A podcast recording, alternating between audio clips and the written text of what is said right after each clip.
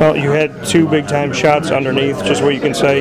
You had the runner in the lane that gave the lead back to Syracuse in the first half, and then you got the ball underneath the basket and gave the lead back to Syracuse in the second half as well.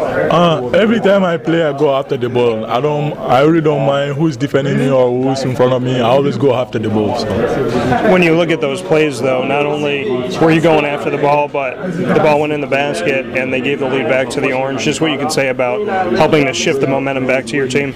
That's that was great. I know for me, like I don't get ball a lot of time, but I know if I get those chances every time, I'm gonna make it because I've been used to score like that since I was in, in high school. So every time I get those chances, I'm gonna score. So what was it about this TCU team? Because it looked like you guys got to dict- dictate the pace the majority of the game. It looked like you got to play your game. Did you feel that way? Yeah, like we trying to slow the game down because like if we like if we slow down, our guys not gonna get that tired, and then we can stay with them in the game. So and they, they have a good team, so they just wasn't making a shot, and we play good defense. So Marek Dolezaj, 17 points in this game, made a three-pointer to beat the shot clock on one of the plays, had a bunch of runners in the lane. Just what you can say about how well he played. He, he did it great.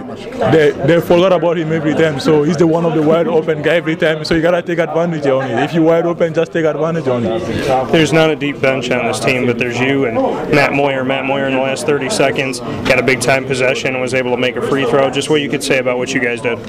We did it great. Me and him, we just always waiting for opportunity. You know, like we know we're not in a good shape right now. We're waiting for opportunity because everybody wanna play. So if we get a chance to play, we're gonna show our best.